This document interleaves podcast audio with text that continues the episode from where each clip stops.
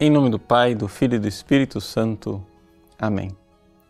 Meus queridos irmãos e irmãs, Jesus nos fala hoje da cegueira espiritual causada pela soberba, a cegueira dos hipócritas. Veja, aqui Jesus entra claramente em polêmica com os líderes religiosos da sua época para denunciar uma cegueira, uma incapacidade né, de guiar as pessoas se você não enxerga a você mesmo na luz da verdade. Em termos espirituais, o que nós podemos dizer aqui é que Jesus está denunciando a falta de humildade e está denunciando a cegueira criada pela soberba. Vamos entender por quê. Bom, em primeiro lugar, porque somente a virtude da humildade é que crava os nossos pés no chão da verdade. A visão verdadeira de nós mesmos, seres humanos, é sempre necessariamente uma visão de quem se humilha diante de Deus, de quem se coloca como pequeno diante de Deus. Já ao contrário, a soberba é capaz de causar uma espécie de delírio, em que a pessoa enxerga a si mesmo como uma enormidade, ou seja, fora da norma. Na realidade, nós somos é, melhores que os outros e por isso podemos olhar para os outros de cima para baixo. Essa é a característica mais específica da soberba, esse achar-se superior.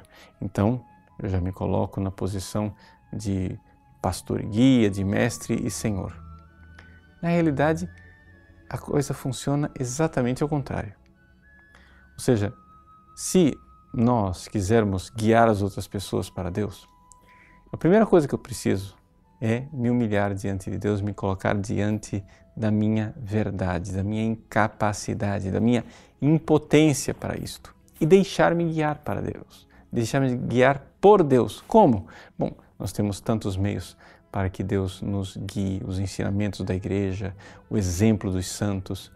E assim, quando eu me faço discípulo, né, me deixo modelar, necessariamente eu me transformo alguém que termina liderando os outros. Sim, existe aqui uma virtude né, típica do líder, do verdadeiro líder cristão. É a virtude da humildade, não somente da humildade onde eu vejo os meus defeitos e estou disposto a deixar que Deus os trabalhe, mas uma vez que eu entro nesse processo de transformação interior, eu também tenho a humildade de servir aos outros para que eles descubram sua verdadeira vocação, descubram sua verdade humilde diante de Deus e então assumam o grande projeto que Deus tem para eles. Nesse sentido, então, a humildade cristã não esmaga as pessoas, mas ao contrário, as exalta. Como? Fazendo com que elas descubram a sua vocação e isso faz com que a vocação divina, que nos exalta verdadeiramente, se realize. É a virtude da magnanimidade. Então, como é diferente o líder cristão? Vamos olhar para os santos, o exemplo dos santos. São sempre pessoas humildes, que se deixam moldar por Deus, profundamente obedientes, que sabem trabalhar os seus defeitos e por isso terminam arrastando atrás de si uma multidão. Não é à toa que quando uma pessoa se decide verdadeiramente para a santidade, o inferno treme e as forças dos demônios vêm todas contra aquela pessoa. Por quê? Porque os demônios sabem, ninguém se santifica sozinho. Quem entra humildemente na luz da verdade de Deus e entra nesse caminho de transformação interior e de santidade, esse sim é o verdadeiro guia.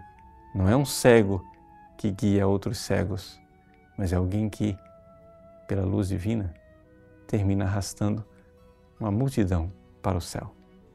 Deus abençoe você. Em nome do Pai, e do Filho e do Espírito Santo.